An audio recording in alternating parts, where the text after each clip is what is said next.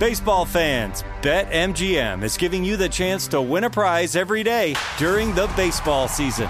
Step into the batter's box for BetMGM's Swing for the Fences free to play game. Pick an area of the strike zone and take your best swing. If you get a single, double, triple, or home run, you'll receive a prize. Smash a home run to collect a bonus bet on us. Just log into your BetMGM sports account to get started. Then visit your promotions section to access the Swing for the Fences free to play game. There's nothing more exciting than going yard with the king of sportsbooks.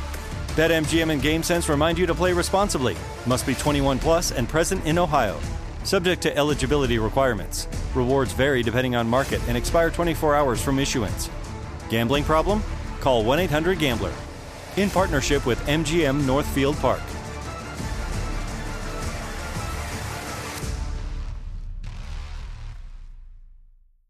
When you buy Kroger brand products, you feel like you're winning. That's because they offer proven quality at lower than low prices. In fact, we guarantee that you and your family will love how Kroger brand products taste, or you get your money back. So next time you're shopping for the family, look for delicious Kroger brand products because they'll make you all feel like you're winning. Shop now, in store, or online. Kroger, fresh for everyone. If your business needs a new application, then developers will have to write code, a lot of code. If an application needs to be modernized, then you'll need time, resources, and caffeine. If that sounds daunting, then you need watsonx Code Assistant, AI designed to multiply developer productivity so you can generate code quickly. Let's create a more modern foundation for business with watsonx Code Assistant. Learn more at ibm.com slash codeassistant. IBM. Let's create. This is the Jabberjaw Podcast Network. Support for 100 Words, the podcast, comes from Talenti. When Talenti makes gelato and sorbetto, they tend to get a little overzealous. Do they need to use so many raspberries in their Roman raspberry sorbetto that the machine broke? Did they need to try 25 different chai teas to find the perfect spice blend for their vanilla chai gelato? Did they have to invent giant mint steepers to make their Mediterranean mint super minty? Does their obsessiveness make Talenti gelato and sorbetto the greatest? You be the judge. But yes, it does make them the greatest, and they're also the judge. Talenti, the delicious is in the details.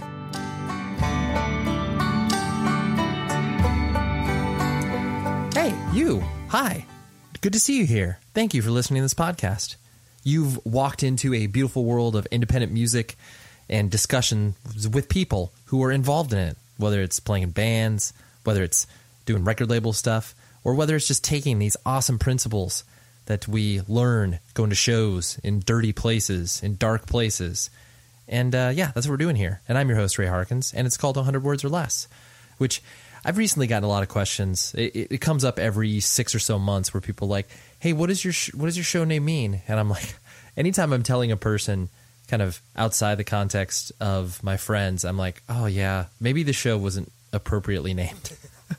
but I mean, what do I call it? Music chat with Ray Harkins? I don't know. That's just uh, this name is charming. It's good. I like it. So that that's what we're sticking, right? I'm not going to change it up. But um, and speaking of not changing it up, how about the guest this week? Even though I am changing it, but the theme that we're talking about is not changing it. I don't. Whatever. I'm trying to connect the tissues, but uh, apparently I'm not. But the guest is awesome. Chadwick Johnson. He's from uh, Hundredth, who are a great band who released a record called Rare on Hopeless Records, and uh, they they did a 180. They did one of those where a a band that sounds like a certain thing said, you know what, we don't want to sound like that anymore, and go completely the opposite direction. I'm not going to compare it to when you know Cave In was doing Until Your Heart Stops, and then released Jupiter, and people were just like, whoa, what is happening? But um, it, it's not maybe not too dissimilar to that, to where a hundredth was a melodic hardcore band. You know, not unlike Shai Hulud counterparts, a lot of the stuff that exists or has existed for many years but uh, they basically went the sort of you know contemplative, atmospheric, shoegazy, whatever you want to call it. They went that route, and uh, the results are awesome. The record is really, really, really good. It uh, could potentially be one of my favorite records of the year because I've listened to it so many damn times. And um, yeah, Chad was just awesome to hang out with. It was actually I recorded this a while ago when they were en route to uh, join up with the Warped Tour. And um, yeah, I, I'm interested. I haven't heard a ton of commenting in regards to how Hundredth has been doing out there, but uh, hopefully they've been enjoying themselves. And hopefully you're enjoying yourself. Hopefully your summer is going well. Mine is good. And I want to tell you about a show, a podcast that you should be listening to called Friend or Foe. They are part of the Jabberjaw network. And for, I'll, I'll be completely transparent. I actually, this is one of the few shows I have not sampled an episode. But from the description of the show, sounds awesome. It sounds basically like what we're doing here, except in more pop culture stuff. So they have you know people from like Chelsea Davidson from Mad TV, and then uh, Brittany Young from Glow on Netflix. Basically, it's actors and actresses that are involved in doing the damn thing, and uh, you know finding out what makes them tick. So please go to friendorfoepod.com, and that's faux fee fee f a u x fee. Like I, I was, oh man, sometimes sometimes I try to spell things, and I just end up saying the wrong words. Does that happen to you? Happens to me all the time. That's why I was never comfortable spelling out loud in in spelling bee formats. I just was like, oh man, even though I know how to spell a word, I just completely butcher it. But uh, anyways, yeah, friend or foe pod, check them out on any podcast catcher, Apple Podcasts, Stitcher, whatever you're using. Dive in there, check it out. And um, yeah, I'm I'm back in it. I'm back from vacation. Uh, that was enjoyable, but um, I get that itch where it's like, you know, come I don't know, the fifth or sixth day of vacation, I'm like, all right, man, I'm ready to join back in the real world and you know get get to work and do all that fun stuff because um, I don't know, maybe maybe you like your work. I love my work. I love the work that I do, and I think it's really fun and engaging and uh, helpful to people. So um, yeah, I I don't. It's one of those things. Taking a break from it is cool, recharges the battery, but then I'm like, all right, man, I want to want to get back to my desk and do the do the things that I like to do. So Anyways, uh, yeah, that's all. But let's talk to Chad, right? That's why you came here. So, um, yeah, I'll talk to you after the episode is over. Tell you who's on the next week's episode, and then uh, we'll, we'll we'll go at it. Okay. So here's Chad, and I will talk to you at the end.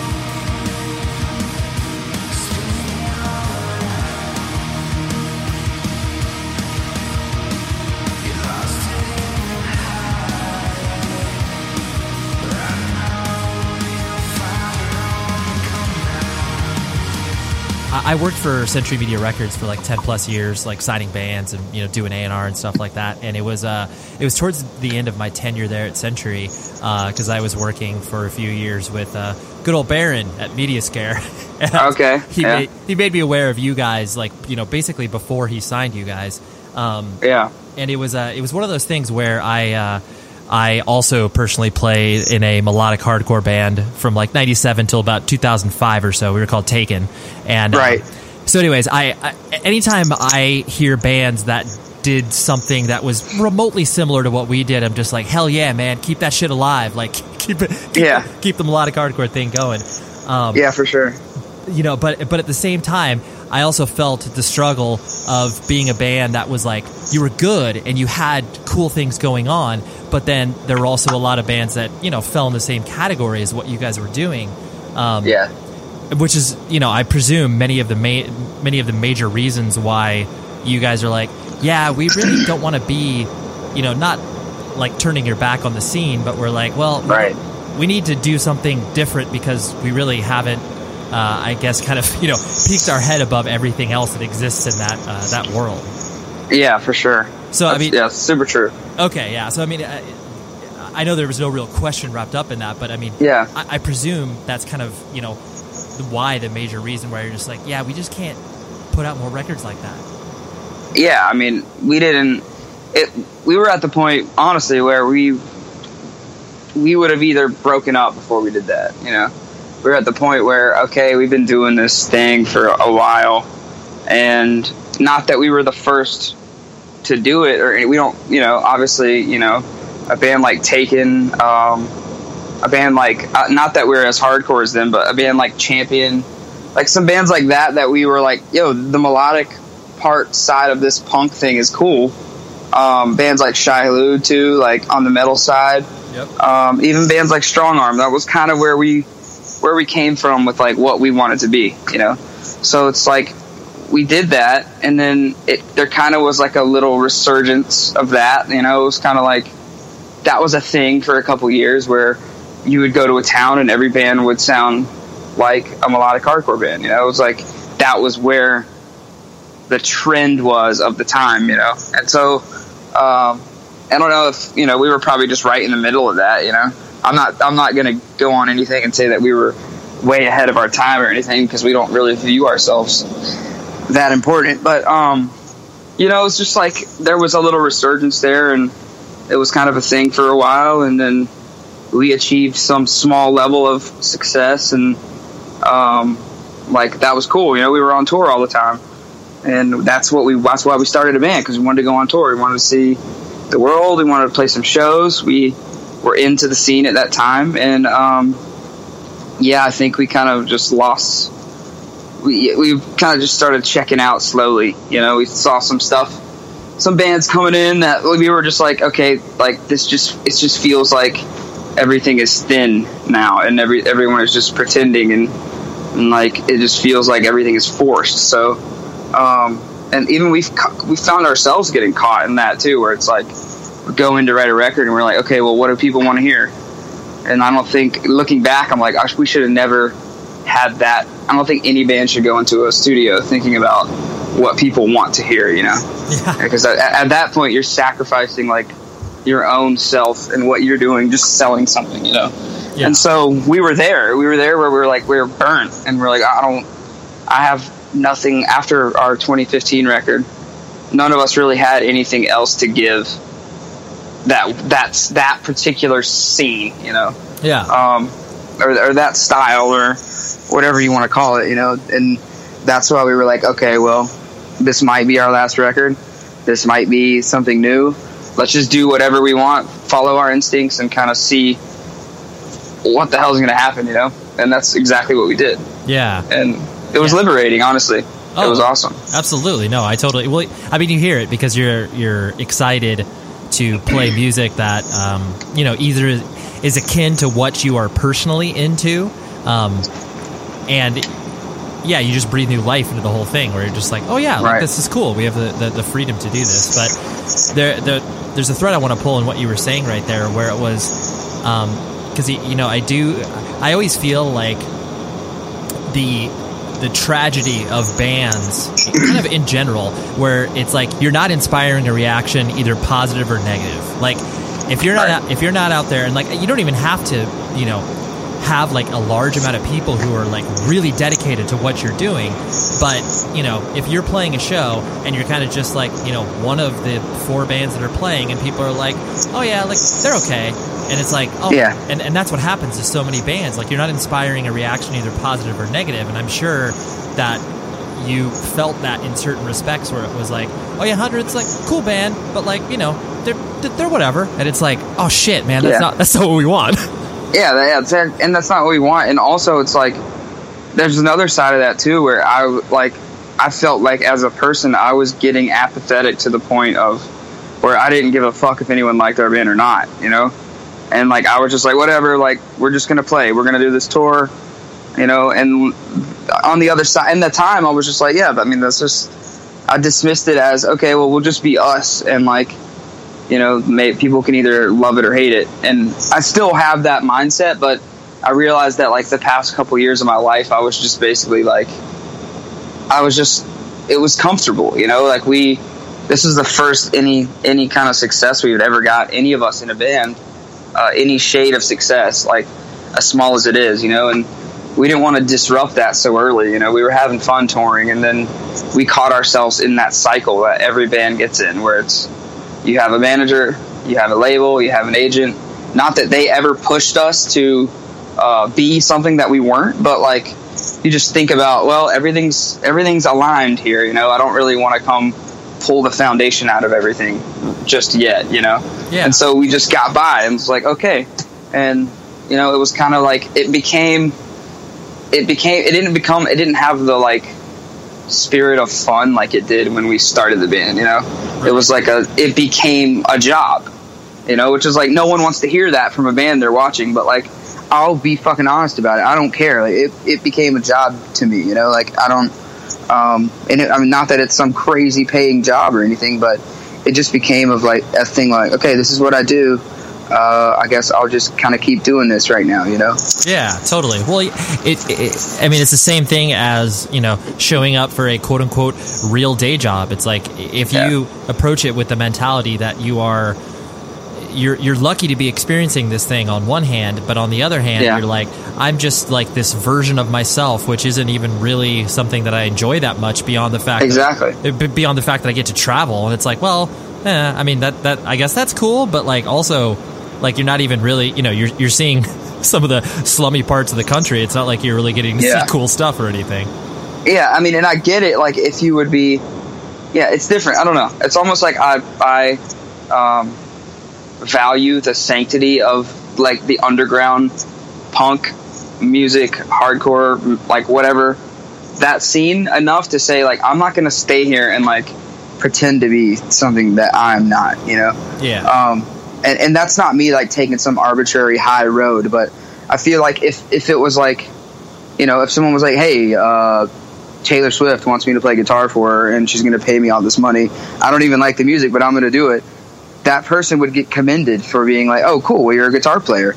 Like that's cool. But because we were a band that came from having substance and like talking about shit that mattered to us it was like oh you better not change because you know once you said that one time that's good that's supposed to be you forever. You know and like that's that's something that i've kind of on the zoom out from this scene is like oh wow i guess like when you you really box yourself in and you paint yourself into this corner in the eyes of everyone who only roots for the underground scene you know Yeah. Oh, absolutely. Um, and we'll we'll hit on, on some of this a little bit later in the conversation, but I Yeah. wanted to I want to kind of focus on you too. Where um, were you born and raised in South Carolina? yeah i was born in myrtle beach Tried and tr- tried and true, man. yeah yeah i don't live there now but uh, my parents live near there Sure. but i have fam all my family's from there yeah Got it. Where, where do you live now? I live in Charleston, so it's like two hours south of Oh, there. Got it. Got it.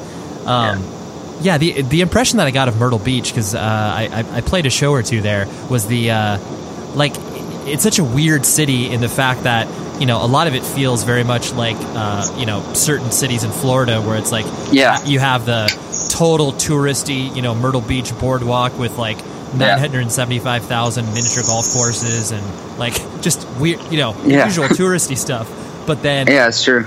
but then, you know, a lot of it, I'm sure, is just like kind of, you know, one big suburb beyond that. Um, what was your, Right. you know, how, what feelings do you have towards the city? Um, I grew up in well, I was Myrtle Beach area, but my family is mostly from a place a little inland called Conway, and so it's more of a um, country meets city kind of vibe. So it's um, yeah, I mean it's like river kind of like I grew up on the water, like whether surfing or uh, in the river behind a boat, doing that kind of thing. So that's kind of what um, where I came from. But my family has been in that area for decade. I mean, like generations. So um, it's hard. It's it would be it's easy to hate on Myrtle Beach because it's such like a trap, and it's like it seems like nothing really. It's like a place that people go where it's like it's like a Vegas. It's like okay, you go here to escape, so you never really get any substance uh, from a lot of people. But th- there are a lot of people who really like uh, how dead it gets in the winter and how it kind of just chills out. And there are pockets of it that are really nice and cool. But I feel like overall, for me at least, it's I, I got to a point where um, it just didn't really have anything that I was really interested in anymore. And um, it just seems like such a temporary kind of place to go for people that everything seems fickle. And um, and yeah, so I, th- I, I think that's why uh, me and my wife we live in Charleston. It's just because it's a little it's a different vibe. You know, it's it's hard to explain when you don't really understand. But South Carolina is already kind of a forgotten state. Like everywhere we go, people think we're from North Carolina. So Totally. yeah, it's insane. Yeah, Yeah. So it's like it's already forgotten. So to to explain the difference between Charleston and Myrtle Beach is like you know it's it's it's a tiny detail, but there's just a lot more history and um, a little more culture in in, in Charleston compared to Myrtle Beach. I would say. Well, yeah, So- and well, and you're talking about too. I mean, Charleston's, uh, you know, uh, there's a, it's a college town in some respects Yeah. because, and that's, you know, that's where you see the center of so many different ideas and, and cultural happenings is when the fact like oh yeah like no matter what you're always going to have an injection of younger people bringing interesting ideas even if it's just for you know a semester or whatever that's Yeah, it's to true. influence a town um, yeah. and so, like like you mentioned, you know, your your family, generationally speaking, is from Myrtle Beach, and your experience Right. was, you know, suburb and, like you said, sort of outdoor living. What kind of Yeah. what kind of kid did you find yourself being as you were growing up? Like, you know, were you that typical, um, you know, kind of like outdoor kid where you're just like getting into adventures and, you know, I mean, I'm painting it the picture like you're Huck Finn or something like that, but Yeah. you know, uh, or were you a person that was uh, attracted to more, you know, sports or like video games? Like, what did you find yourself being? honestly, like both of those. Um, I played like every sport as a kid, um, and but like I would play that, and then on the weekends I would just be out in the woods with my friends and uh, riding four wheelers, or uh, you know, out swimming or wakeboarding or kneeboarding or any of that. You know, it's kind of just like I'm ready to. I want to be outside. You know, I want to get dirty. Um, but then there was times where like I would play. I don't know. I'm not a big video person, but as a kid, I, I played a ton of video games for sure, and uh, watched like a ton of TV and stuff because I feel like there wasn't really that many distractions back then. It's either we're outside or inside, and when you were inside, you were playing a video game or watching TV. You know, Yeah. um, so that you know, I was kind of a little bit everywhere. Pretty pretty normal kid. Um, nothing really. I guess I didn't get weird until like middle school, when I in like high school when I was like, yeah, this whole thing's kind of thin to me. I don't I don't really get it. Um, and I got a little more into music and playing guitar and you know Yeah, that that whole thing. all that that world. yeah. Um, so what did you? Uh, what was your family structure like? Like mom and dad in the house, brothers and sisters. Yep, I have mom and dad and a sis- younger sister. Okay. So you, you were Yep. the uh, you were the first on the scene, scoping it all out. Yeah, figuring what the hell was going on. Yeah. right, right. And what did your parents do for a living? Um, my dad is a general contractor, so he uh, does a lot of different contractor stuff. Um, yeah, building a stuff. lot of earthwork, building stuff. Yeah. Yeah. Um, and my mom, she worked in real estate for a minute, and um, now she does. She plans weddings and events and stuff like that. Oh, nice, nice. Yeah. Um, and so then, uh, like you said, as you started to kind of, you know, progress and find your identity in, high school and start to get exposed Yeah. to music, you know, because Myrtle Beach, like we were saying, isn't this, you know, cultural hotbed for, you know, a ton of shows happening and a lot of stuff that you, um, you know, probably would have been able to find if you were in a major metropolitan area. How did you get intro to, you know, kind of independent music and that sort of stuff? Um, I was probably, well, I kind of, I was pr- like an internet savvy kind of kid, so I discovered all those downloading sites, you know, Kazaa, LimeWire, all those. Oh, yeah. Um, I would say, I guess that was about, I don't know when those were really popular, but I had Napster. Like, I remember I downloaded, I was also really into like rap as a, as a kid, I think because I played basketball. Sure. So I remember the first song I downloaded on Napster was this song called Project Bitch. And it was like, I don't even know who sings that song, but it was like a big hit then. So um, I kind of like came from that, and then like obviously the other popular songs on Napster then were like um, probably like some alternative kind of stuff. But then um, there's probably like a lapse where I can't really remember what I really listened to. But the the next thing I remember downloading on my computer was like a Godsmack song, Mm-hmm. which is like, I, and then I was like, oh okay, this is cool. It's like rap meets like rock Right. and then um and so I got kind of into like Breaking Benjamin and kept finding more stuff. And then um I was probably in I found the Juliana theory somehow um around there. But uh I got it was like maybe ninth grade and this older I met this older dude uh, at the skate park. And he um showed me some he showed me like Misfits I think. He showed me uh, th- this, that band Thursday, of course. um, Poison the Well, and like Hot Hot Heat or something. and like, Dude, what, like the, what a random Yeah. bunch of bands. I know it would just be like it was. There was just a massive CD case, and it was just like, oh, what's this? You know, and I was just like a young kid. Like I loved music my whole life, and Right. like all all different parts of it. And um, yeah, I think that's that's like those are the four bands that come to There, there might have been like some bad religion thrown in there as well. Yeah. Um, and then I was like, okay, this is cool. What is this? And then that dude was like, oh, there's like these things called shows that you can go to. Yeah. And this is a local band from here called the Classic Struggle, which they were like the only band from our town that ever like did anything in the metal world. You know, there were some indie-ish bands that did some touring and stuff, but um, so I went to one of their shows and and this tiny little room um, called the yeah. I wish. Where did you play when you went to Myrtle Beach?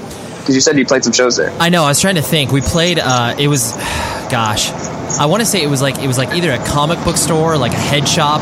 It was totally like, you know, there was like forty kids there. Okay. Yeah, it was definitely. Was it like Monkey Business? Oh, that sounds really familiar. Yeah, it might have been there, or it could have been a record shop called Lazy Eye, Oh, yeah. um, or this place called the Limelight was around. That's it. The limelight. That's it. That's exactly what I was. Yeah. Yeah, This show is sponsored by BetterHelp. We're sitting here. It's like June, and you're like, where has the time gone? And everybody's like, oh my gosh, I have no idea. I got to like accomplish all these other things. Take a moment. Focus on the things that obviously, for one, matter to you, but for two, look back. Be like, what have I done well? What have I done not so well? And maybe I can, you know, ask some friends and family for some help. But where I have always gone to in regards to figuring out what I can do better, therapy. Therapy is an incredible tool at your arsenal that you can dip into. I've done it for my marriage. I've done it for myself personally.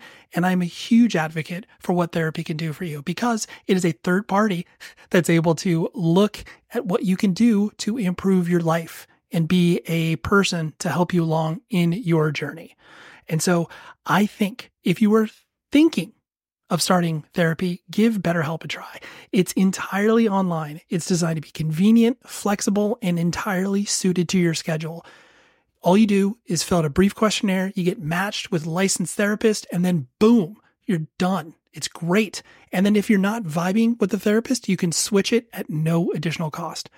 So take a moment, reflect on the things you've done, reflect on the things you want to do, and visit betterhelp.com slash ray today to get 10% off of your first month. That's betterhelp, H-E-L-P dot com slash ray. Baseball fans, BetMGM is giving you the chance to win a prize every day during the baseball season. Step into the batter's box for BetMGM's Swing for the Fences free to play game. Pick an area of the strike zone and take your best swing. If you get a single, double, triple, or home run, you'll receive a prize. Smash a home run to collect a bonus bet on us. Just log into your BetMGM sports account to get started. Then visit your promotions section to access the Swing for the Fences free to play game. There's nothing more exciting than going yard with the king of sportsbooks. BetMGM and GameSense remind you to play responsibly. Must be 21 plus and present in Ohio. Subject to eligibility requirements. Rewards vary depending on market and expire 24 hours from issuance. Gambling problem? Call 1 800 Gambler. In partnership with MGM Northfield Park.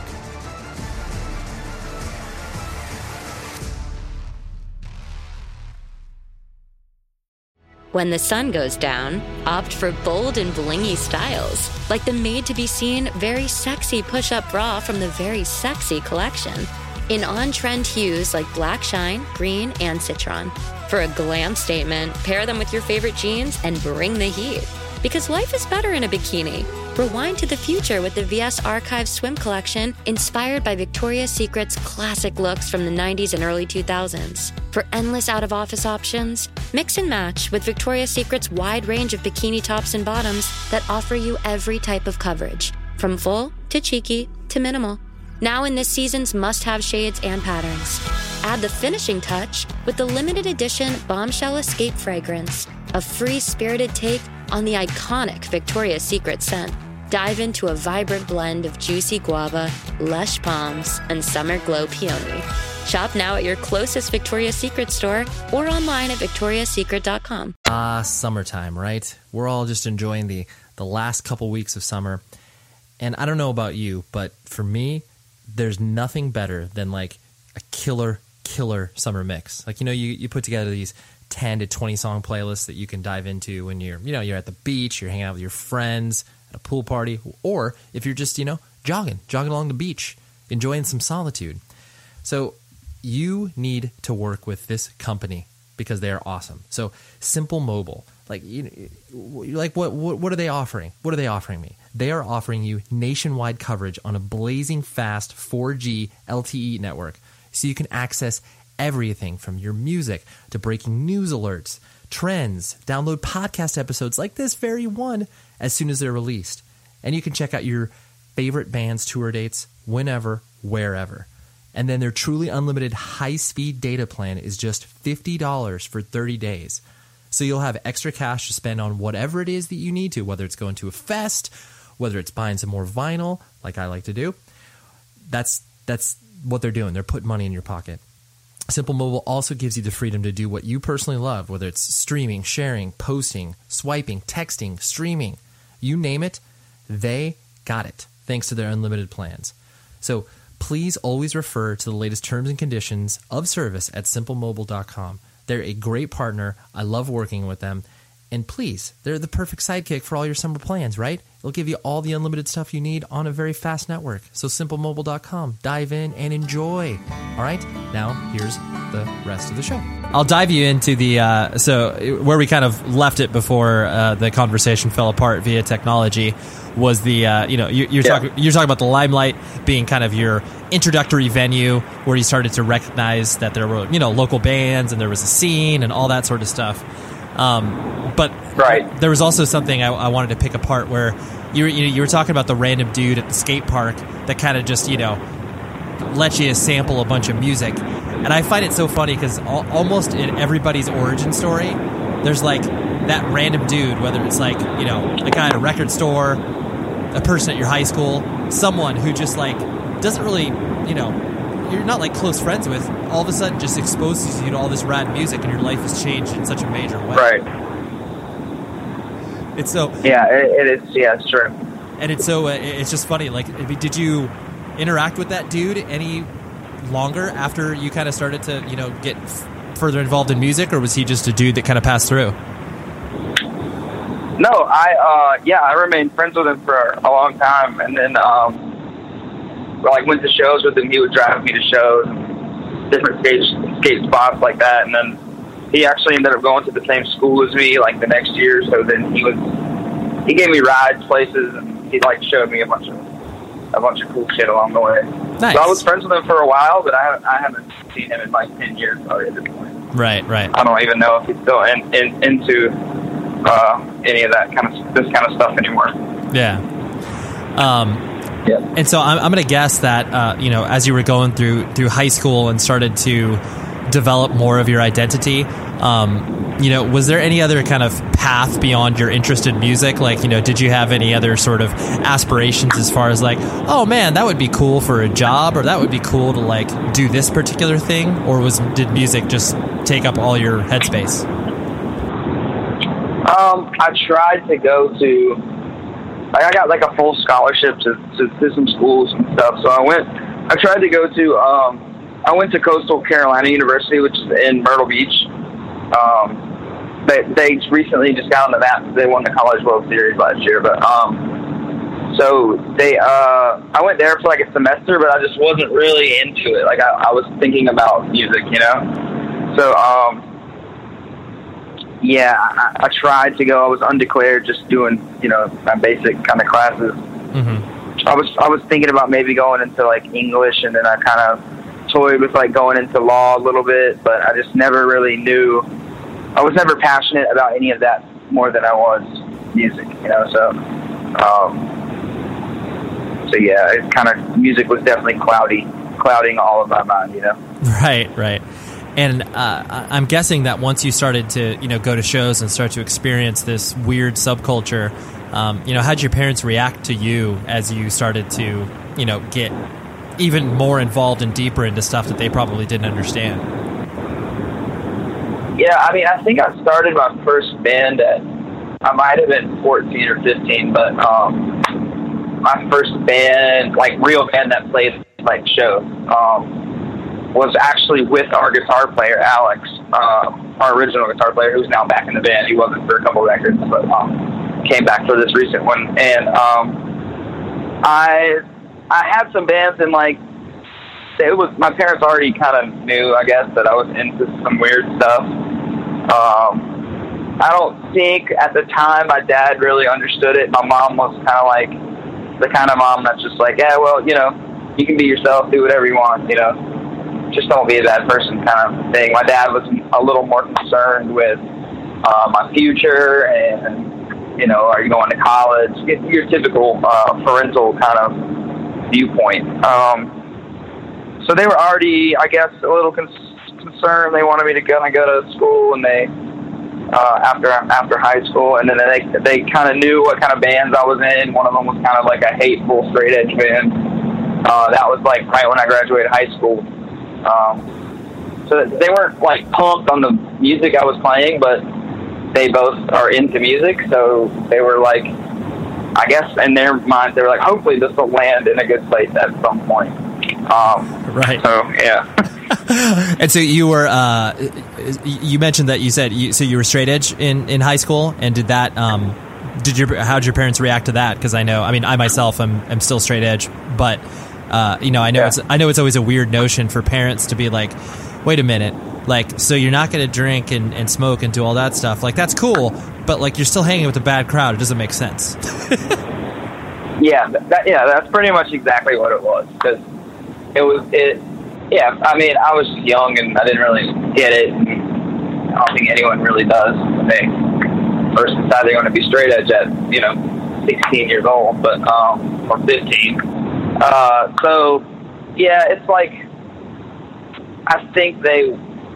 I guess it was cool that I wasn't drinking. Yeah, exactly what you said. I guess it's cool that I wasn't drinking or partying or anything, but it was also like, okay, well, don't go to those parties and like try to fight people, you know?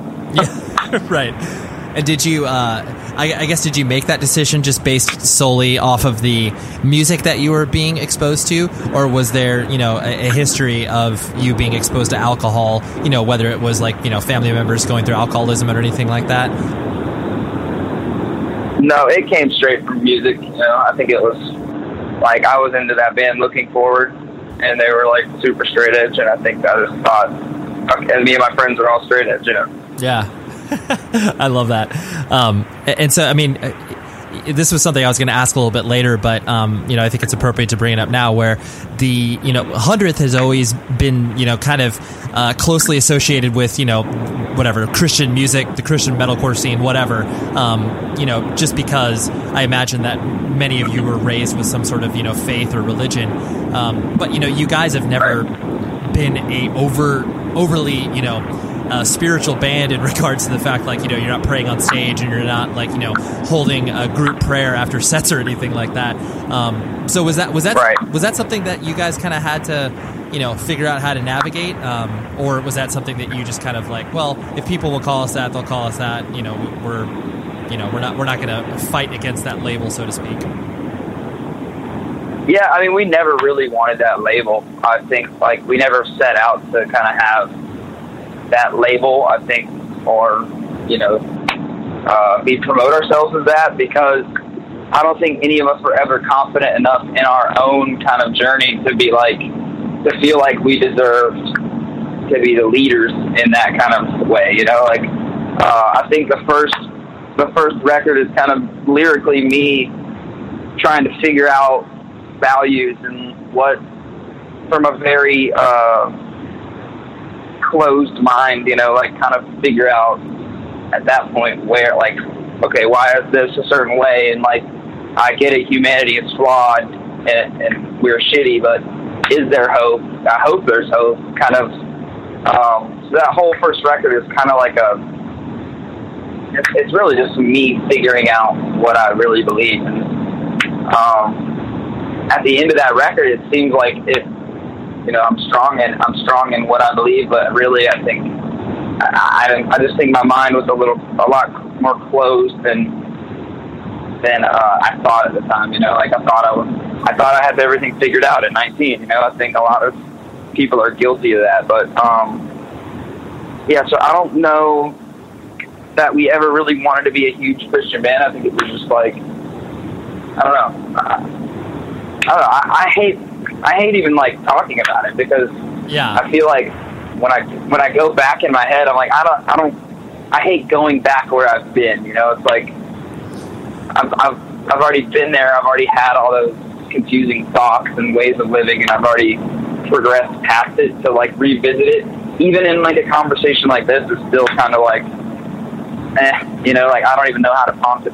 how to how to how to say how to dance around what I actually think about it now without seeming like I am judging my previous self or something, you know? Yeah, well, no, I mean, I, and I, I appreciate you putting it out like that because I think it is something that is so inherently interesting in art where people are meant to reckon with things, you know, like you said, these sweeping decisions you make when you're, you know, in your late or your mid to late teens when in reality you have no Yeah. exposure to the world but then you have to be like oh yeah these lyrics i wrote when i was 17 years old i fully stand by you're like no i don't do i don't do that Yeah. that was just a time and a place so um but I, Yeah. I, I but I, I the you know the reason i bring that up is just because like there are you know there are certain bands that exist in that world and are comfortable existing solely in that world without you know ever trying to i guess reach outside of it um, but you know it, it, Right. it, to me it always seemed uh, I wouldn't say the word unfair, but it always seemed odd that people put that on you guys when it was like, well, I, I it's not like I said, it's not like you were this this band that was, uh, you know, proclaiming all of these things. It was like, no, like like you said eloquently, where you were like, I was just sorting through this. Like, yeah, I- you know, I was, you know, had had a religious upbringing, but you know, I'm just uh, I'm figuring it out like everybody else is. Yeah, exactly. And and we never were like, yeah, we were just normal dudes from the beginning. You know, like we we never, none of us were ever like, I don't know, pretending to be something we weren't. You know, we were just like, okay, well, yeah, like we don't, you know, we never were. Instant, we never like all read the Bible together or something. It was just like okay, like we were all kind of raised in this. Our parents are all kind of here mentally and spiritually. We kind of had some of that in common, and it was I don't know. It was a, it was a weird time, but all of us kind of ended up at the same destination, which is which is cool. Yeah, absolutely. Well, because you're, I think in so many respects too, when you start to engage with other people who have like-minded trains of thought, and then you start to go in different directions, but you know you might arrive to the same conclusion, but take two different paths. Ultimately, Yeah, the end destination is what's the most important, and you're kind of like, oh, that's rad. You went about it a whole different way than I did. yeah, that is cool. Yeah, and so um, did you like you mentioned some of your first uh, your, your first bands? Like, did did you always sing for those bands, or did you uh, you know did you play instruments in, in the other bands that you started? Um, I sang in the first band. It was like a spaz, grindy kind of band. It sounded like we wanted to be like number twelve, looks like you, and daughters and stuff. Nice. Um, so I was did vocals in that band, and then um, then that band broke up, and then I started the kind of like it was like a seven star wannabe band that was straight edge. That was I played guitar in that band, and then I ended up playing bass for a little for a minute in another more metal band, and then back to vocals on this kind of like killing the dream type band, and then Hundredth started. Got it. Um, and did you once you first started to play in bands, did you immediately uh, like the you know playing shows and touring aspect, or was that something that was you know you learn to enjoy over time? Just because you know it, it might be jarring for some people when you start to spend some time away from your home and you're like, oh, I oh, wow, yeah, I would like I'd like to have my uh, Yeah. regular breakfast or whatever, you know. Yeah, no, that's never really been. Uh, I guess I, I should say it this way: it, that has always been the goal. Like, is I've always wanted to do that. You know, like so when all those bands, you know, we've been our we've been our practice space. Like, okay, how do we book a tour? How do we how do we go to all these places? Like, let's we want to play to as many people as possible. You know. Yeah, absolutely. Um, and so then, uh, you know, after the first, uh, you know, bands that you played in, um, I'm sure, you know, you were just playing in those bands for, you know, pure enjoyment and to play shows and just kind of, you know, have that experience. Um, did you always uh, like? You know, I, I guess I'll, I'll, phrase it like this: Were you always the kind of the, the business person of the band, or was that something that you were not necessarily that interested in, and you let other people in the bands uh, kind of handle it? Uh, I've always kind of been the control guy uh, in all those. I think probably. Sure, and in a hundredth, you you I, I, presume you're you're kind of the you know the lead person, as it were. I mean, I know I, when I say that, I want to make sure yeah. I'm not giving short shrift to all the other members in the band. But you know, usually there's like one or two people that kind of poke their heads up of being like, okay, you know, this is the guy who you know is going to book the shows, and this is the person who's going to like do the merch or whatever. And then you know, yeah, you're really good at guitar, so like, yeah, you just stick to that or whatever. Yeah, we all talk to like our manager, but it's primarily like I primarily handle with like ninety percent of what happens. Um, but you know, not not solely on what I want to do. It's kind of like we all bounce ideas off each other all the time. Right. Because uh, I couldn't, I don't know, I couldn't rely on my own judgment on a lot of stuff. I feel like I, I kind of need the other three dudes to kind of be like, eh, maybe don't say that, or maybe, you know. right. Maybe do do this to her. Well, yeah, yeah, for sure. Right. Um, so then, as, as, you started to, um, you know, really focus on on hundredth in regards to like you were saying, where you know you dropped, like, did you finish like a year or two of school and then and drop out, or when did that happen? Um, yeah, I I did like a little bit of college, and then I went to uh, Australia for this. Um, it was basically like a music school that was attached to like a religious school. Uh huh. So like I was, was, so I went to that, and um, I think that's where I kind of really realized because that that was the time in my life where I was really questioning like what is beyond humanity. Like okay, like I get it, we're all here hanging out, but like why? And um, I had a buddy, uh, one of my longtime friends, that was going over to that college. I had been playing bass uh, with him a little bit, and we.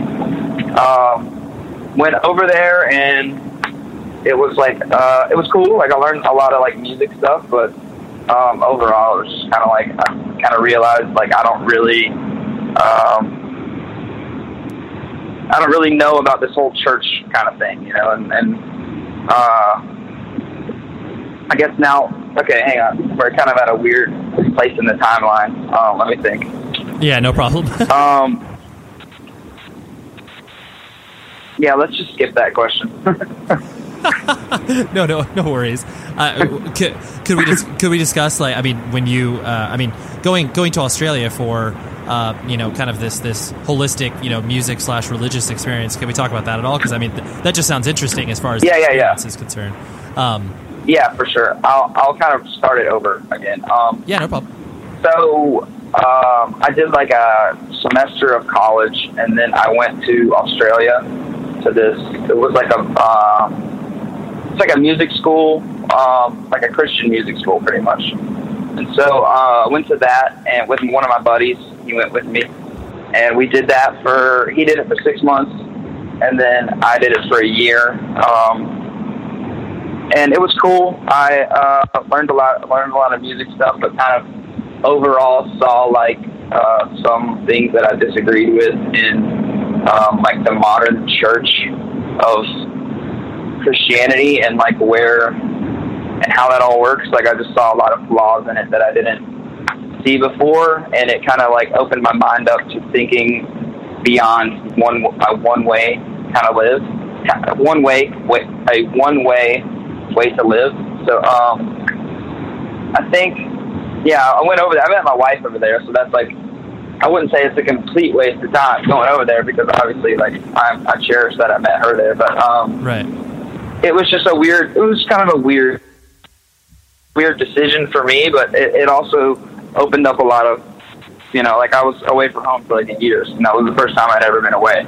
So I think it kind of was like a um, a growing experience for sure, yeah. mentally and uh, spiritually as well. Yeah, no, no, that's interesting. I mean, I, I just the only reason that uh, uh you know I was drilling down on is just the fact that um, I mean, it just sound I've, I've really never heard of like a sort of immersive, you know, music music slash religious. Um, you know school that you know where you were kind of focusing on both of those things, and on top of that, you're also being removed from a very comfortable environment for over a year. Like I can't imagine the the sort of you know uh, well of emotions that that was all kind of welling up because like you know you're dealing with something you're passionate about, but then you're also being like, oh man, like this whole religion thing I don't even know about. yeah, yeah, and I, I kind of got there, and that was still before we even really started Hundredth either. So right, uh, I left that school just to start Hundredth. You know, so Hundredth was kind of my and that first record was kind of my answer to my frustrations with that experience and you know that kind of thing. Yeah, no, that's interesting. Um, and so then, uh, you know, when did you, you know, as you started to play out with hundredth and you know being able to start to, you know, get, get out there and have people recognize you um, as far as like the music you were putting out. When did you feel like you had, um, you know, I, I, guess some momentum, whether it was like, you know, a particular tour you did, a, uh, you know, certain show, or if it was something as simple as like, oh, wow, we got to put out a record. Um, you know, I just always, people have these different moments in their head uh, where it's like, oh my gosh, like, there's a stranger singing along to my words, you know, like that's that's pretty pretty momentous. Do you have anything in your head that kind of rattles around from that perspective? Um, maybe when we recorded our first, like when we got to the studio to make our first album, it's probably like I was like, okay, fuck, we're making a record, you know. Um, we had made an EP before that, and then uh, somebody ended up getting it to our first label that we signed to, and they were like, okay, yeah, let's do it. So we were like 19 recording that record, I guess. Uh, maybe 20, 20, maybe 2021, I don't know. Um, so we did a couple tours like on our own DIY for you know about a year hard, and um, I, yeah, I would say that that that initial studio experience was kind of that was the time where I was like, okay, we are we're a real band. Yeah. Or, or at least we need to act like we are. You know? yeah, totally. We're like, wait a minute, like e- even though it may be like an inconsequential amount of money, like someone's investing in us, someone's like you know, it just feels so much more real when you bring other people into the equation. Yeah, for sure. Yeah. Um, the uh, something I, have also admired about you guys in general is the fact that um, you know through a variety of circumstances, whether it was like you know your early decisions in regards to you know labels you worked with, and um, you know some of your touring experiences, as far as like oh you know maybe this tour wasn't as good for us as we originally anticipated. We weren't playing in front of anybody. You guys have had a lot of um, you know adversity, and not like in ways that you know other bands don't experience, but you guys have been able to you know weather a lot of storms and still um, exist, whereas many other bands don't. You know. Um, like, do you, do you reflect yeah. on that at all, or am I making any any sense in that? Do you feel like you've been kind of like, oh man, like we've had a rough go of it in, in many circumstances, and yeah, we've been lucky in certain ones, but um, you know, I don't know if that all uh, kind of makes sense in your head. Do you mean like um, personal adversity, or do you mean like as a band, like? Yeah, just like as as a band. Yeah, as a band, more more specifically, just because you know there have been you know there's probably been many opportunities where you guys could have just you know bailed and been like, nah, we you know this is hard, man, and like not like the first yeah. instance where it gets hard, but you know you've had to deal with a lot of stuff thrown your direction. Yeah, for sure. I think it's yeah. I I, I think about that, um, or I have thought about that for sure. Um, I think that we never really were handed a lot. You know, like that we we came up in a time where we were watching all these other bands come up and just get handed this this gold trophy, and then like this team behind them that's just pushing them and getting them like every tour that they could ever want. You know. Um, meanwhile, we're just like grinding the whole time on our own. Like, okay, whatever. Uh, trying not to let that piss us off or kind of. Uh, have any sort of pull in our mindset or like what we're about. Um, so yeah, I mean, I think yeah, we we've been on kind of a low and slow kind of thing. You know, we, there's been some some peaks and then there's been some some uh, misses, and you know, it's like I don't know. It's it's weird to to zoom out and think about it. Um, but yeah, I mean, we there's a lot of times where we could have been like, okay, you all of us have negative money in our bank account. Why the hell are we still in this band, you know? Right. But uh, for some re- for some reason, at the end of it, like we got home and we decided, well, let's just keep doing it, you know? Like why? It, you know, we I don't know. It's kind of just always been the spirit. Has been just okay. Let's just keep going and you know see what happens. Yeah, yeah. Especially too, where it's like if opportunities that seem you know even remotely interesting come up, where it's just like, oh yeah, like yeah, we can we can try that tour. Or hey, I, I think it's you know I got some I got some riffs lying around. We should try this out. Yeah, for sure. And, and it's like we always tried to be down, or we always tried to keep ourselves open minded enough to tour with you know any band who like we thought someone there could connect with our band. You know, so that's why we ended up on the weirdest. We've toured with some of the weirdest bands, know, the weirdest lineups, just because well, like you know, like we can only play with these hardcore, melodic hardcore bands for so long, you know, before we want to do something weird or play to someone new. You know, it's kind of it's always never been the goal to put a ceiling on our band. You know, we've always tried to get to the most expose ourselves to the, the most people um, as as possible. On so that's always kind of the the um, the kind of foundation of any decision is okay. Well, are we? Is this going to expose us to more people? Because that's the goal. It's like there's no hiding that. That anyone, if you're in a band, you want people to be into your band, or you want people to connect with your music. You know. Yeah. Um, at the end of the day, after after you make it and you have that experience, you know, you kind of want to spread it out. Um, that's kind of that's always been us. I think anyone who is afraid to admit that is a liar too. Yeah, totally. So, what what were some of those, um, you know, like weird tours, that, like that when you guys felt like you were stepping outside of what, you know, typically would maybe de- be defined as normal for a band? That sounds like you guys. Um, we did this like one of our our first full U.S. tour was was we were promoting our first record, uh, which uh, and we it, the first tour was sponsored by this company called Burning Angel. Oh, it's yeah. like a porn company. Of course, I remember that. Yeah, yeah. Still, yeah, still exists. Yeah, and so it was like, yeah, it was like, so it was like a super metal tour, and it was like sponsored by a porn company, so it had like a porn star on the front of it. Like, it was just such an odd look for our band, you know. It's like, it was like this is cheesy as fuck, but right. whatever. I mean, I guess like we get to go play Seattle. Like, cool, we'll do it. You know, like it was our first full U.S. tour that that had a, a tour poster. You know, it was like okay, Right. like we're doing it. I don't care. You know. Right. Baseball fans, BetMGM is giving you the chance to win a prize every day during the baseball season. Step into the batter's box for BetMGM's Swing for the Fences free to play game. Pick an area of the strike zone and take your best swing. If you get a single, double, triple, or home run, you'll receive a prize. Smash a home run to collect a bonus bet on us. Just log into your BetMGM sports account to get started. Then visit your promotions section to access the Swing for the Fences free to play game. There's nothing more exciting than going yard with the king of sportsbooks. BetMGM and GameSense remind you to play responsibly. Must be 21 plus and present in Ohio. Subject to eligibility requirements. Rewards vary depending on market and expire 24 hours from issuance. Gambling problem?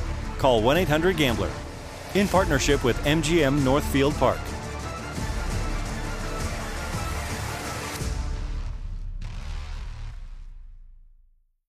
When the sun goes down, opt for bold and blingy styles, like the made to be seen, very sexy push up bra from the Very Sexy collection. In on trend hues like black shine, green, and citron. For a glam statement, pair them with your favorite jeans and bring the heat. Because life is better in a bikini. Rewind to the future with the VS Archive swim collection inspired by Victoria's Secret's classic looks from the 90s and early 2000s. For endless out of office options, mix and match with Victoria's Secret's wide range of bikini tops and bottoms that offer you every type of coverage, from full to cheeky to minimal. Now in this season's must have shades and patterns. Add the finishing touch with the limited edition Bombshell Escape fragrance, a free spirited take on the iconic Victoria's Secret scent.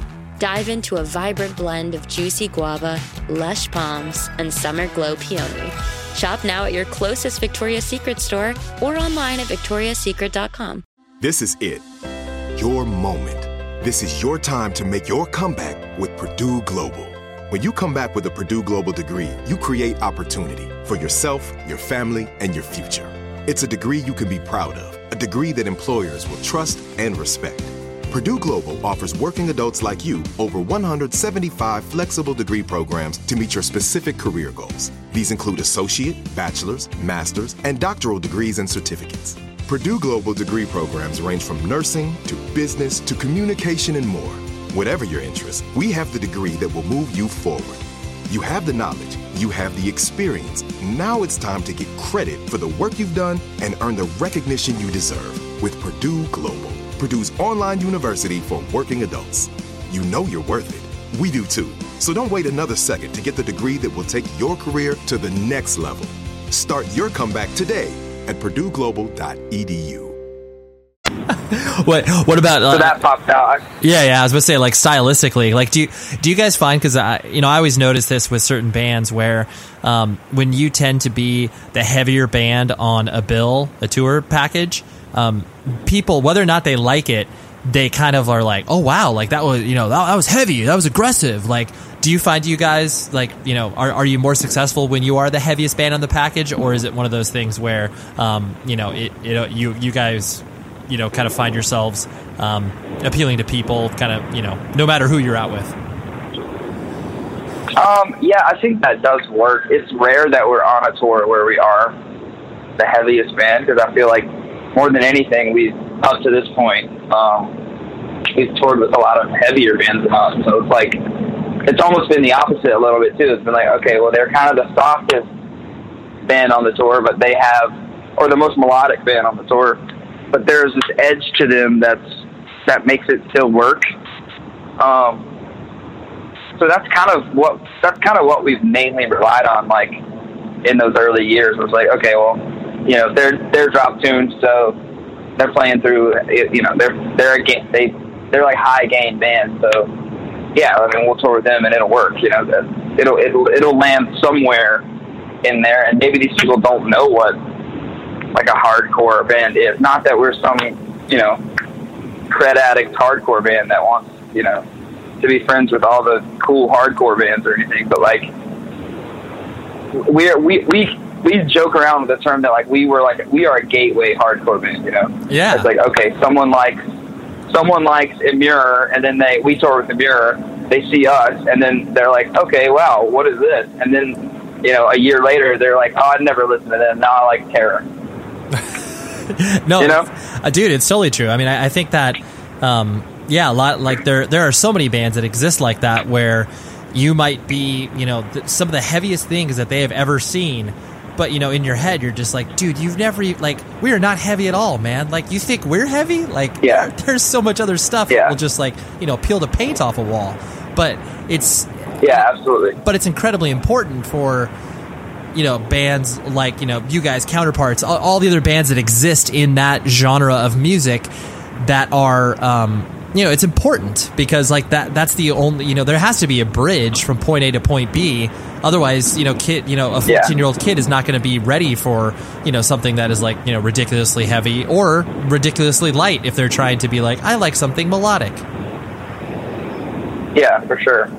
And and and that no like that'll never be admitted. It's like you know, it, half of the fans of those hardcore bands have filtered through these mainstream bands, or more mainstream bands, you know, or like bands who who do Warped Tour or like you know whatever. And it's like that that's just kind of the unspoken thing that everyone knows. It's like okay, it filtered through these bands that we are not that we don't necessarily think are cool or reinventing the wheel or you know like not popular you know and all that eh, whatever all that jargon that's just absolute bullshit to begin with but uh, I feel like that's just something that goes unnoticed and untalked about you know Oh yeah, absolutely. I I do it, it.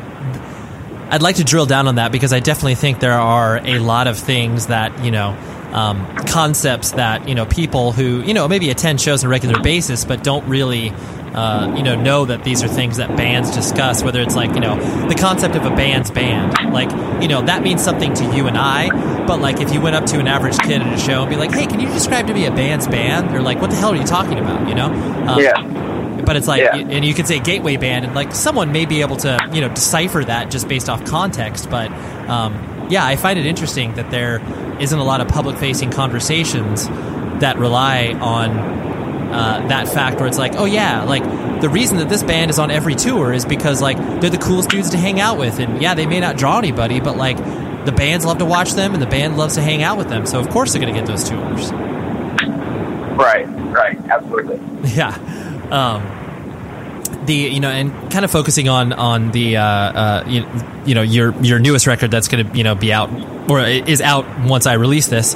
Um, you know, there's been so much that's been you know made of like uh, you guys you know abandoning the fact that like oh yeah you know you're you're not a hardcore band anymore. Now you're you know more more shoegazy and all this stuff. And you know there's going to be a lot of people who um, you know every single press angle is going to be rely around that where it's like Hundredth is this brand new band. Um, and I'm sure some of that, you know, some of that is 100% true in the fact that you know your record is, you know, a departure from everything you've done in the past. But um, it, it to to me it is a logical step in everything of what you're expressing from the fact that like, yeah, we can't be this band that's releasing, you know, another LP of similar sounding songs. And right, and I, I think it's one of those things where anybody that I guess would pay attention to your trajectory would know that um, you know you were maybe faced with this decision to you know do one thing or the other, like you said, you know, break the band up or you know move in a different direction. Um, wh- I guess when you were wrestling with that decision internally, um, w- was it a pretty like was it a pretty quick conclusion you came to of like, oh yeah, we still want to do this, but we're just not going to sound like this, or was there a lot of hand wringing? Um, I think all of that uh, struggle to, or that like fear of um, going somewhere new was all, uh, it was all over by the time we were ready to write this record. It was like, okay, yeah, because we realized, you know, after our 2015 record, we realized that um, we just weren't we weren't super satisfied with like how it came out or like how it I don't know. It was just it just wasn't we weren't pumped to listen to it all the time, you know? So I think we realized like, okay, that was pretty much everything we possibly could give to melodic hardcore or whatever genre it falls under. That was like the last kind of that was pretty much us draining the vein on that, you know. Um, so I think when it came time for this record, we were already a little. All of us were kind of a little fed up with just like where we were as a band, and as far as style goes and uh, music goes, and like we were sick of playing those songs uh, from that we wrote when we were a lot younger. And, um, we felt like they didn't really express who we really were. Um, so the decision wasn't really, it wasn't even something that we really even like talked about. You know, it was just like all of us were just moving in this new direction. You know, um, I think me and Alex started writing some songs.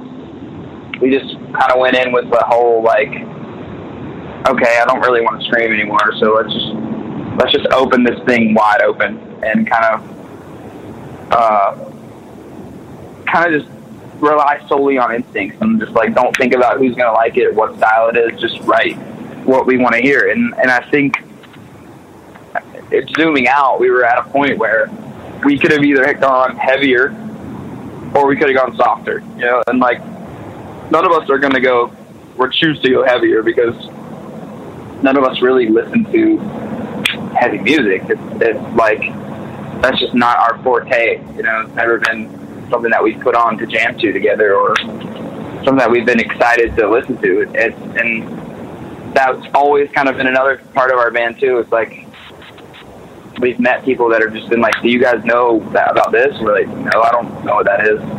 And they're like, "You're, you know, you're in this world. You you should know about this." We're like, "We don't."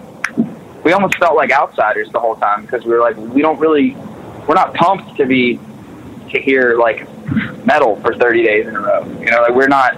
That was never really what we were into. You know, so um, I think when we were going into this record, we were at the point where it was kind of a like like you mentioned that either either we bury this thing or we just do it on our own terms. And um and, and on our own terms obviously was was rely on like our actual musical influences and write stuff that we were actually pumped on listening to you know? Yeah. so the decision wasn't hard. It was just like a it was kind of a rational kind of thing. It's like okay well, we want to do something different and it's not going to be heavier. So let's just do whatever we want. Sure. I, I find the uh, the the you know the way that people are, are speaking about you know not only the record but you know your guys' shift in sound is the um, you know the fact that it, it, and I'm sure you're finding difficulty uh, you know maybe elaborating it in the way that you know you might like to in regards to the fact that like oh Hundredth have abandoned who they are and who they were you know for Yeah. you know sou- sounding like they could appeal to a wider audience or whatever um, you know do, does that uh, I guess does that narrative uh, frustrate you where it's like oh yeah like it's not like we're saying everything that we've released in the past is atrocious but this is just where we're at now yeah, that is what I. That is my general disposition on the record for sure. It's like, like I've poured my soul into every record that we've had, even the one that, even ones that I wasn't, that I didn't really love a year later. You know, um, like not to say that in that moment that was like what I thought was right in my mind. That was the artistic decision I made on this record. So like, yeah, I wasn't yeah, I I feel like the problem lies when people ch- like when when a website would just like cherry pick one part of the interview with like zero context, and they're like, "Oh, this dude only did it the whole time for a paycheck." It's like, okay, are you a fucking idiot? Why, if I wanted a paycheck being in a band, why would I have chosen this tiny subgenre? You know, like there are millions of times where we could have driven our van home and like parked it, and nothing would have changed. It's like, why would I have struggled for as long as I have in this band and for a paycheck. It's like no, like that whole that whole uh, issue is like it's like I, if, if I wanted to do that, we probably would have put like synthesizers and fucking dubstep beats over our second record and been like, we really want to cash in. Rise Records, please fucking sign us. You know, right it's like no, that that wasn't the issue. Like what I was trying to say in some of those um, interviews was like we got to a point where it felt like a job. Like if we would have had to write another heavy record, we would not have been pumped doing it. And like that isn't, and it's not like we would jump to some other genre that has some crazy like like uh, promise for like money and success. It's like no, we just like wanted to go somewhere somewhere else sonically, you know. Um, and we don't expect it to like hit top forty and like make us a shit ton of money. You know, it's like we just wanted to like we wanted to coast a new wave. You know, we wanted to do something different and like something that we were pumped on. You know.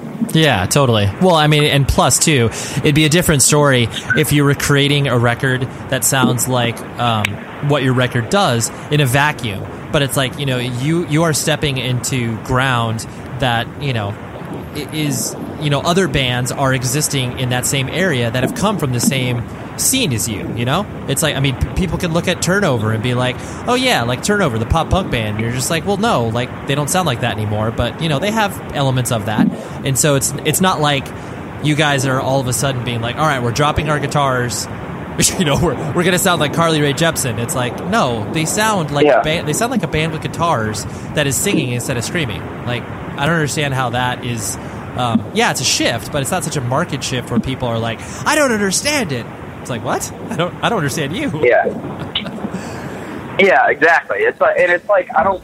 People have made that comparison to like a band like Turnover or Balance and Composure and stuff, but like I still feel like they progressed from like pop punk world, you know, whereas like we progressed from quote unquote hardcore world, you know, and it's like so to me the rest like all of the past re- releases from all three of our bands I think all three of them sound like completely different. But um, for some reason, I think I think the problem is that most the general person who knows of our band and will check out our new song, um, their only grip into another world is what those is what turnover and Balance and Composure like have progressed into as well. You know, they don't they don't know who My Bloody Valentine is. They don't know who Slowdive are, or you know any of that, any of those kind of like quintessential bands, washed out bands. You know, it's like so what they do is they go to like the most recent thing that they know in that massive pond, and they're like, oh, this is just trying to be this. This is a derivative of this, but it's like, no, it's not. It, you know, to me, it feels like it's a lot more aggressive still, and it, it still feels like it came from a um, quote unquote hardcore world. You know, it doesn't feel like it came from Blink One Eighty Two world. You know, it's like I don't know. It feels like it came from it still came from kind of like Hatebreed world, whereas those kind of come from brand new Blink One Eighty Two world. You know? Yeah. Well, is that I, weird? But I feel like it.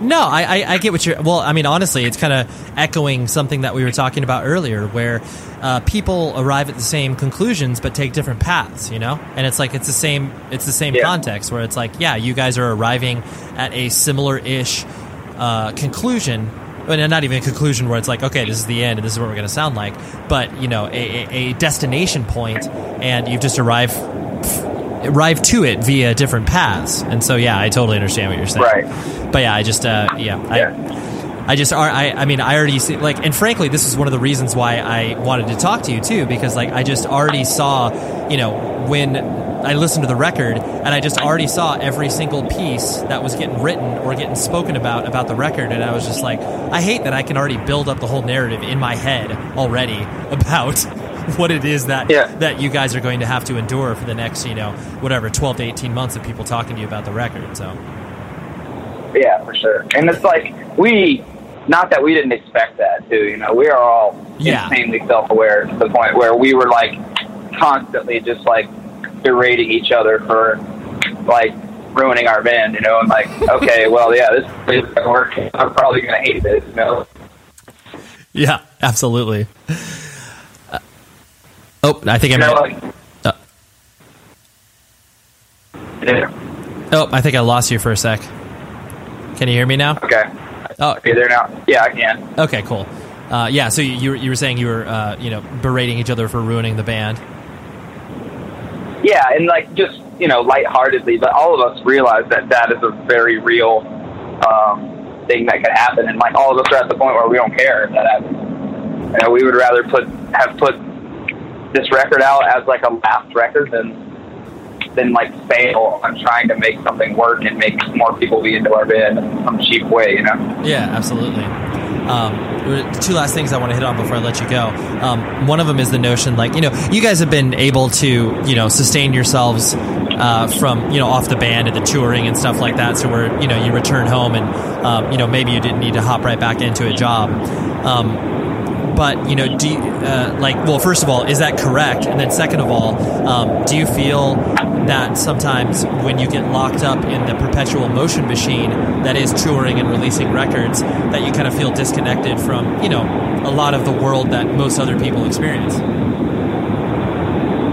Um, yeah, I think a little bit. Uh, answer the first question, yeah, we kind of it's it's that's pretty much correct. I mean, all of us are pretty thrifty. We have our own like kind of side hustle things that we do. Um, you know, we don't we don't wait like as a band. We don't like to waste money on things that aren't needed. Um, so we try to keep it all in.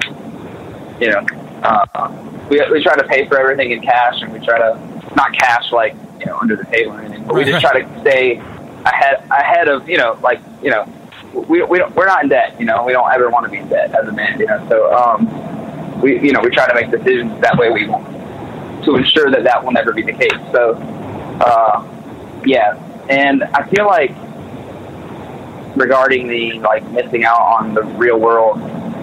Um, I feel like when we first started touring, I, I felt like that, um, like that I was missing out on something, and you know, when you, when you tour for that long, you know, like pretty much eight years straight, you lose touch with a lot of people that used to be friends with and stuff. But I feel like it's all we're also also at that point where we're all growing up, you know, settling down too. It's like we're at the point where we don't really care. You know, it's like this is what we're doing, and and we're seeing the world. It's like, what are we?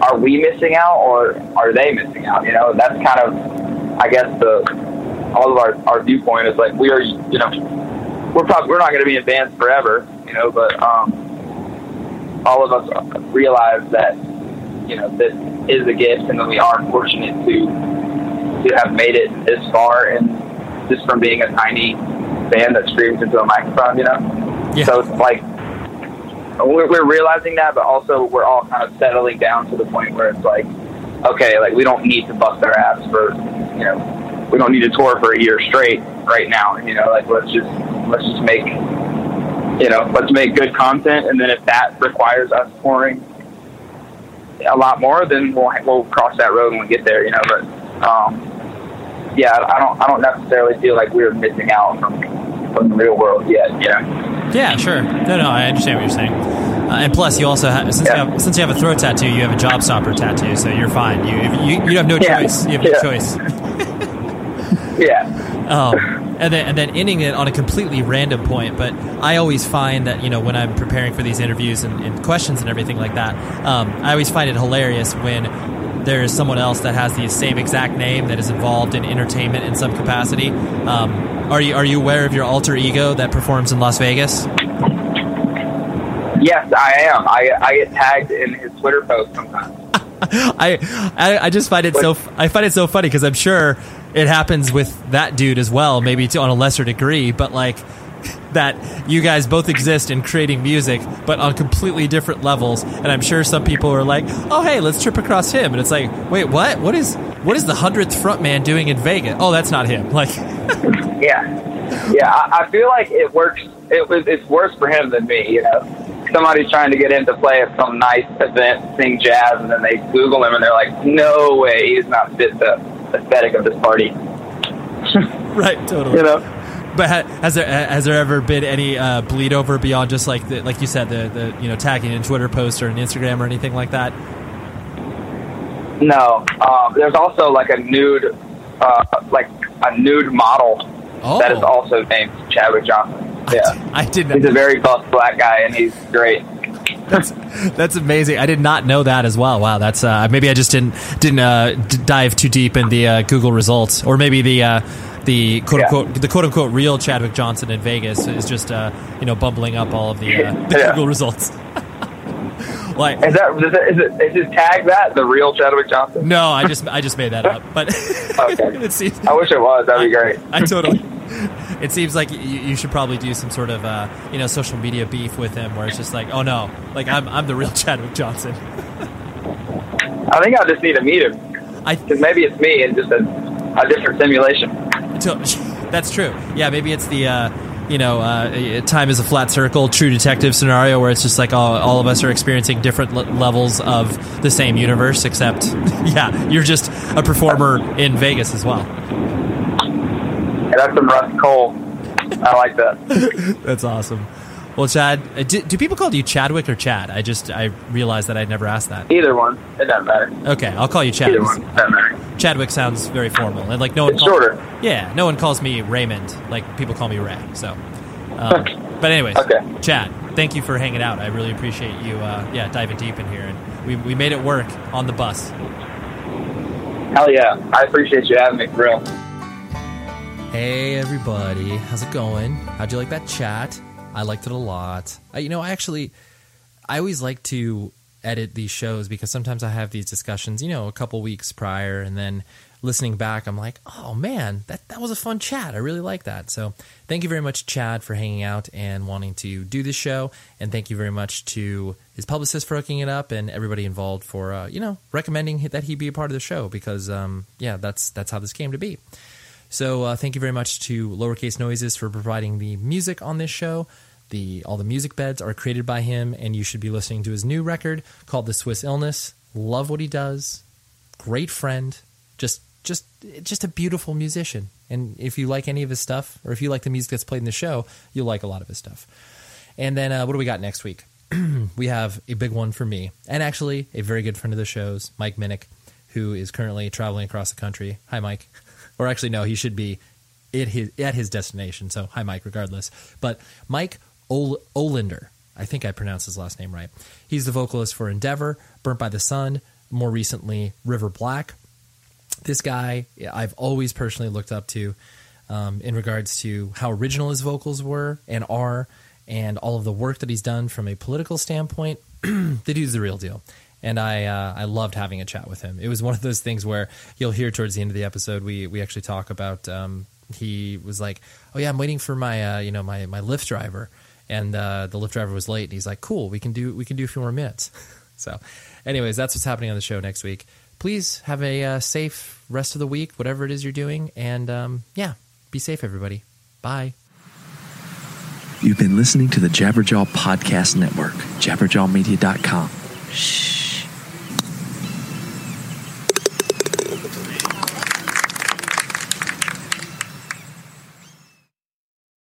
The show is sponsored by BetterHelp. Trust me in saying that no matter who you are, mental health challenges can affect you, and how you manage them can make all of the difference. That's why everyone should have access to mental health support that meets them where they are and helps them get through. BetterHelp provides online therapy on your schedule. It's flexible, simple to use, and more affordable than in person therapy. Connect with a licensed therapist selected just for you. Learn more at betterhelp.com. That's betterhelp.com. The following is a high five moment from highfivecasino.com. I won! Yahoo! Private, put down your phone. This is the Army. Sarge, High Five Casino is a social casino. It's on your phone, goes wherever you go. I win free spins, cash, prizes, free daily rewards, over 1,200 games. I won again! Platoon, present cell phone. High Five. High Five. Casino. Casino. Win at High Five Casino. Come! High Five Casino is a social casino. No purchase necessary. Void where prohibited. Play responsibly. Conditions apply. See website for details. High Five Casino. You wouldn't expect to hear that we're America's third best city for beer like this one. Or home to vibes like this. And this. It might surprise you that we're top 10 for immersive art that's like, whoa. And, hmm. Not to mention, we have one of the top zoos in the country. So, can a city with the country's best pro soccer team, ranking as a top culinary destination in the world, be in your own backyard? Yes, Columbus. Plan your summer at experiencecolumbus.com/summer.